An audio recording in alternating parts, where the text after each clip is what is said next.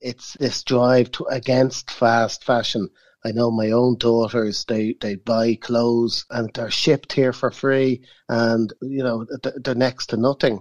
So I think most people now are looking at buying better quality clothes and maybe better quality second-hand clothes